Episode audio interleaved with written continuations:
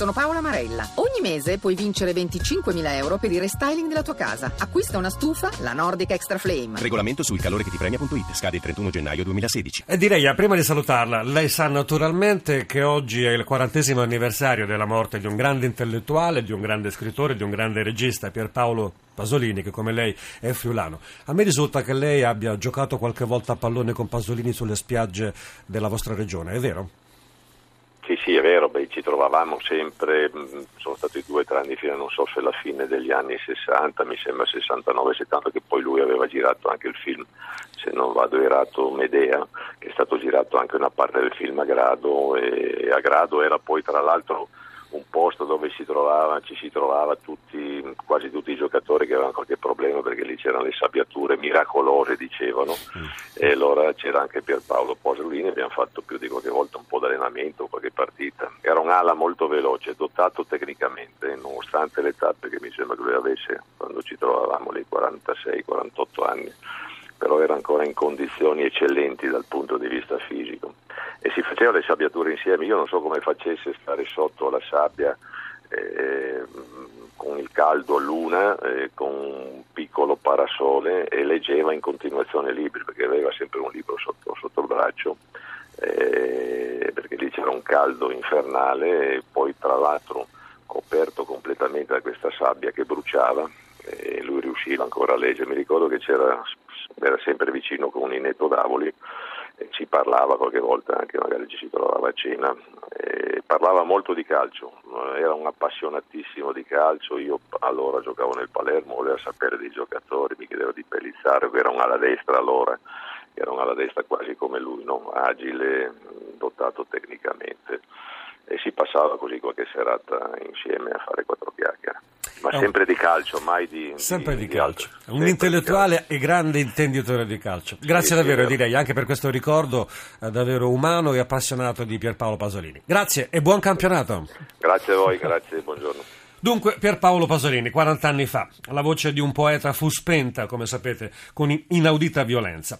Oggi Radio 1 dedica nel corso della sua programmazione momenti di ricordo e di riflessione proprio all'uomo e all'artista. E noi di Radio Anch'io Sport vogliamo tornare sulle sue passioni calcistiche. Pasolini giocava a pallone, come ci ha ricordato Edi Reia, tifava a Bologna. Nel 1964 realizzò l'intervista che stiamo per farvi ascoltare. Riconoscerete le voci di alcuni grandi protagonisti di quel Bologna, Pavinato, Bulgaria, Bulgarelli, Pascutti, Negri, Furlanis, riconoscerete soprattutto eh, la gentile e coraggiosa impertinenza di un intellettuale che sfidava luoghi comuni e arretratezze culturali, che erano presenti naturalmente anche nel mondo del calcio.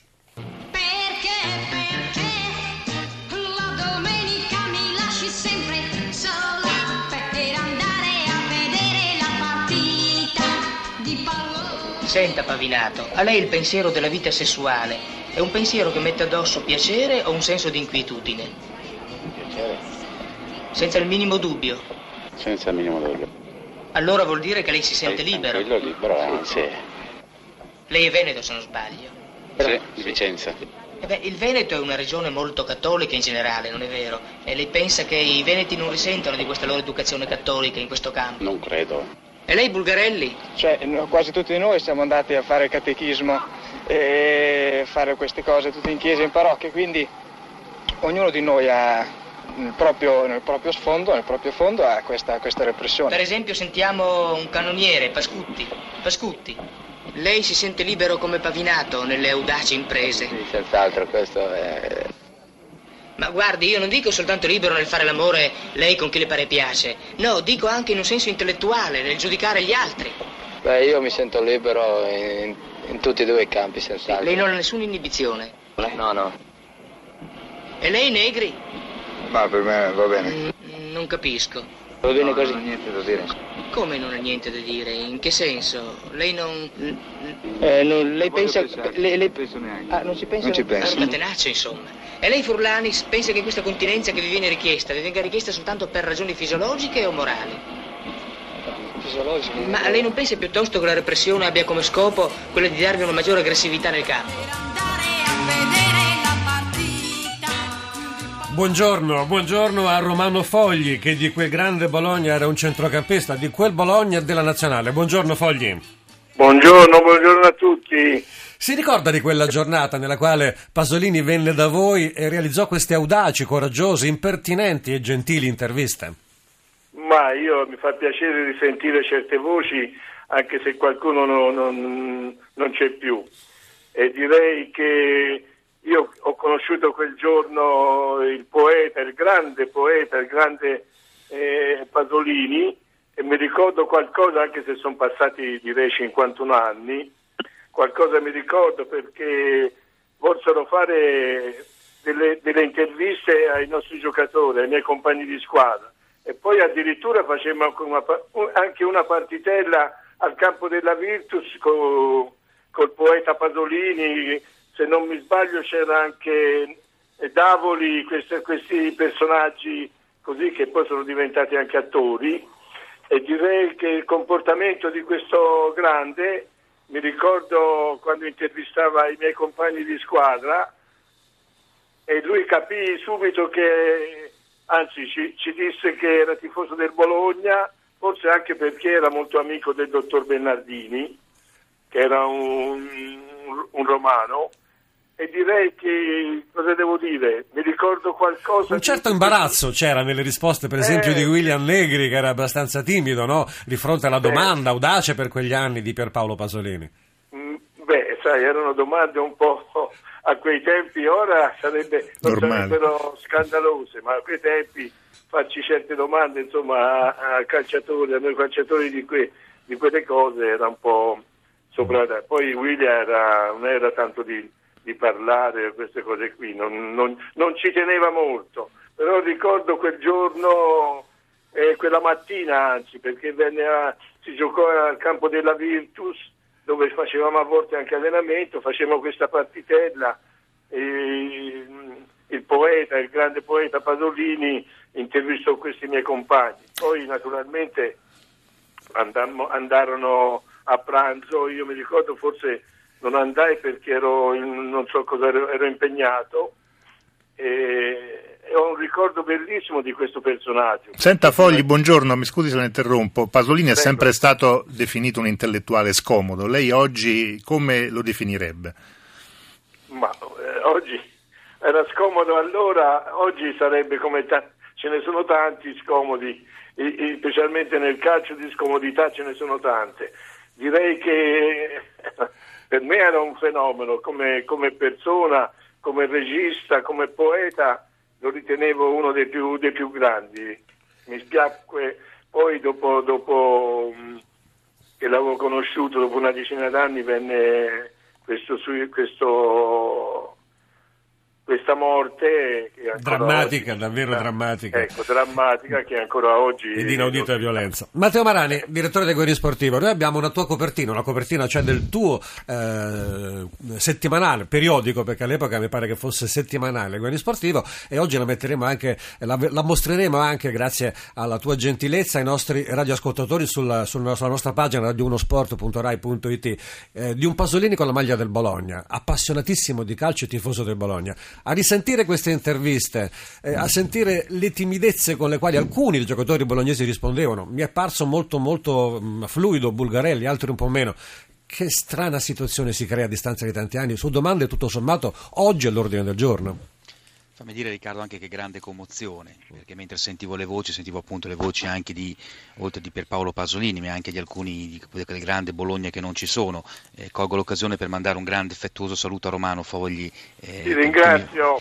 Eh, perché è una generazione adesso ovviamente da bolognese, una generazione che quella ha segnato, insomma, ha lasciato un segno su noi che siamo arrivati qualche anno dopo.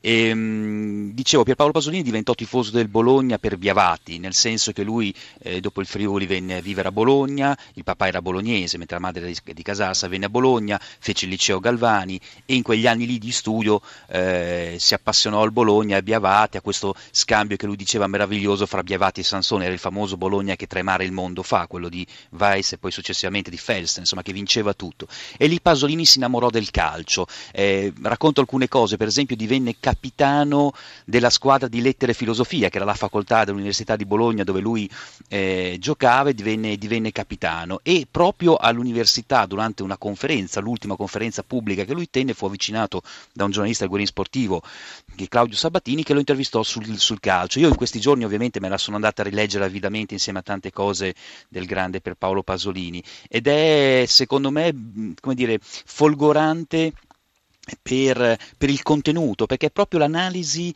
di un appassionato di calcio, quindi la differenza fra Riva e Rivera. Eh, lui propende per Riva rispetto a Rivera, dice mi piace, adoro la rabbia di, di, di Gigi Riva, la sua voglia di, di scappare, di assentarsi. Eh, è stato un, un, grandissimo appassionato di calcio, come, come, si è detto, l'ha raccontato e tra le tante cose, in questi giorni ovviamente sono state mh, dette tantissime cose su di lui, c'è secondo me una mh, immagine bellissima. Lui dice che il calcio è un linguaggio linguaggio, coi suoi poeti e, e, con la sua prosa, cioè ci sono dei segni esattamente come in un linguaggio e credo che sia una, una, una, una cosa molto bella e concludo Riccardo dicendo che secondo me lì sta la vera modernità di Pierpaolo Pasolini, che non è stato solo un intellettuale scomodo e forse della sua scomodità ne ha pagato fino in fondo le conseguenze in una morte atroce, eh, ma è stato anche moderno, eh, basti pensare a quello che ha scritto sul Corriere della Sera, anticipando tante cose. Allora, prima di tornare da Romano Fogli per l'ultima domanda, vorrei che però anche Paolo Casarini ed Alberto Ceruti si esprimessero su questo sonoro che abbiamo trasmesso, sulla passione di Pasolini per il calcio e per questa sua impertinenza straordinaria straordinaria che ancora oggi eh, davvero eh, richiama una modernità intellettuale che all'epoca naturalmente era quasi rivoluzionaria. Alberto Ceruti. Ma a me è venuta la pelle d'occa ascoltando la voce di Giacomino Bulgarelli che ho conosciuto. Avete fatto molto bene a mandare in onda questa registrazione davvero commovente e, buttandola un po' sul calcio di oggi, vorrei chiedere a Romano Fogli, che saluto e, e ricordo con la, maglia, con la, maglia, del Bologna campione d'Italia, con la maglia del Milan campione d'Europa e ricordo con Trapattoni, con, con Gentile. Tra l'altro Romano Fogli ha scritto un bellissimo libro che mi invito a leggere. Chiedo a Romano Fogli, eh, lui era un'ala veloce come ha detto Reia, chi sarebbe oggi il Pasolini in campo? A quale giocatore si potrebbe paragonare? Eh, io che l'ho incontrato quella volta nella partitella sembrava uno tecnicamente dotato prima di tutto e poteva, poteva essere un, fo, un, foglino perché veramente aveva delle qualità tecniche incredibili. Beh, un, una destra tipo Cervellati, ecco, que, con, con, quei fisici tipo, tipo, il povero Muccinelli, direi quei, quei tipi di giocatori alle svelte perché mi ricordo, Dio, aveva già anche lui una certa età a quell'epoca, però un, gio- un giocatore di oggi per stare ai giorni nostri. Ma sai, i giocatori di oggi eh, tutti ora cercano il, il fisicone, cercano quelli che hanno incerte... ma un, un, giocatore di oggi chi potrebbe essere? Una da svelta e, e veloce eh, col, col, fisico che aveva perché oh, assomigliamo anche al mio figlio. Romano Fogli, eh, siamo in chiusura, vorrei che Paolo Casari partecipasse con me alla domanda che sto per farle, perché è l'ultima domanda che fa Paolo Pasolini eh, nell'intervista che abbiamo trasmesso, alla quale però nessuno dà una risposta, mi pare che fosse rivolta proprio a William Negri. Gliela chiedo io una risposta oggi. La repressione sessuale all'epoca veniva interpretata come maggiore possibilità di essere aggressivi in campo? Dice a me? Sì, a lei, era così, come no, diceva no, Pasolini. No, eh cioè, no, si, eh, vi si chiedeva continenza sessuale per essere più aggressivi in campo? Ma no, no, no, no, no sì, io ho avuto degli allenatori anche abbastanza, direi, normali, perché bastava, sai, ci facevano magari la preghierina di stare attenti, di qui, di là, domenica c'è questa partita, state attenti, eh, ecco, questo sì. Va Però, eh, insomma, Grazie. Vorrei salutare, scusi, vorrei salutare eh, l'arbitro per favore. Paolo eccolo Paolo Paolo ciao, saluta, saluta ciao, Romano. ciao Romano che piacere.